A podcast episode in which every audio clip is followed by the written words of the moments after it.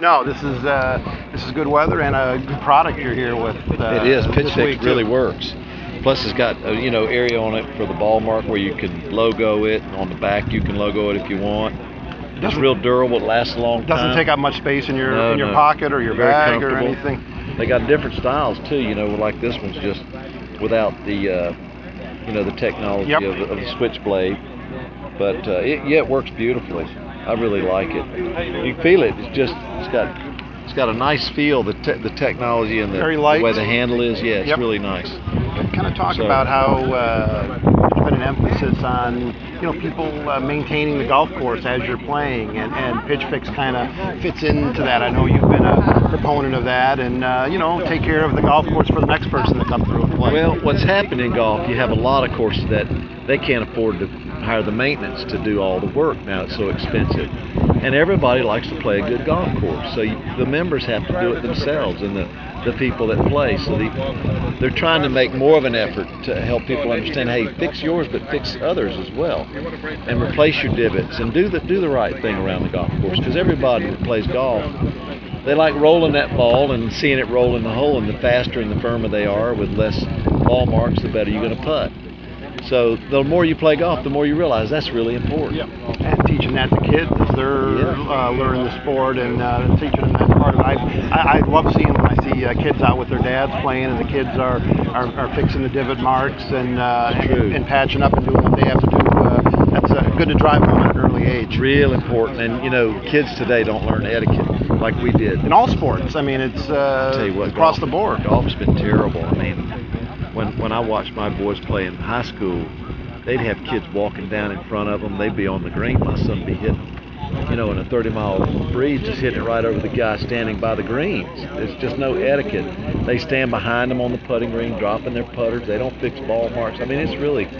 So etiquette in golf is really good to teach our young kids. And, what other sport does it? Right. So we need to maintain that. So, Pitchfix is a good company. They're the best in the industry, so it's always nice to be associated with the best. And it's good they're associating with you. And it's really nice. You're talking 59 for a second. You see more and more golfers hitting that mark or getting close to it. How does that make you feel, and what do you kind of attribute that to? Well, I think it's wonderful, but when the triplex mower came out in the 60s, that's when the score started getting lower. And so even now, the technology is better all the way around. So when you get, greens that are mowed, double mowed, and you've got these heavyweight, these 800-pound machines, they can roll over the green and flatten and take the water out. They have all kinds of, sub-air machines and ways to make grass grow. And,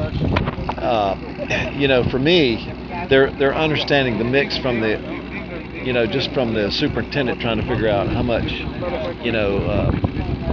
sand you can put in. Like I remember we had the U.S. Open in Chicago. They put too much sand, and we had a hot day, and it just killed all the greens.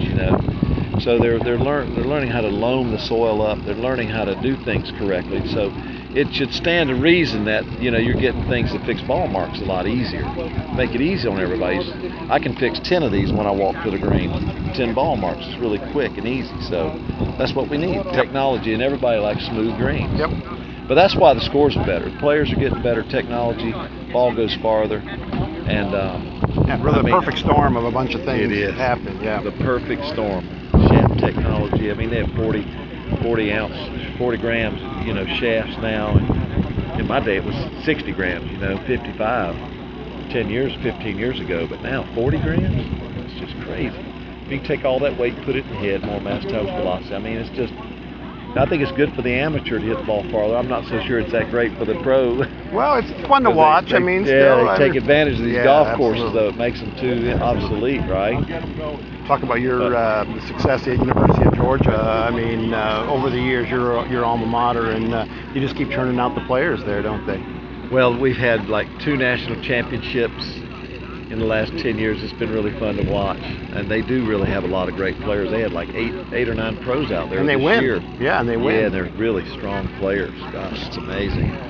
But I hated our team lose to Alabama in the football. Yeah, how much of that hurt? It took me a few days to get over that one. Golly, that was terrible. But a lot of fun.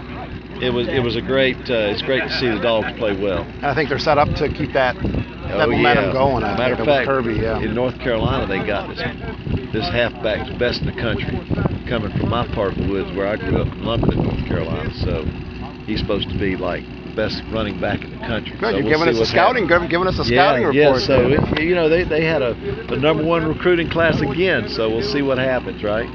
Thanks for your time. Thank you. Thanks for being here, Rick. God bless you, man.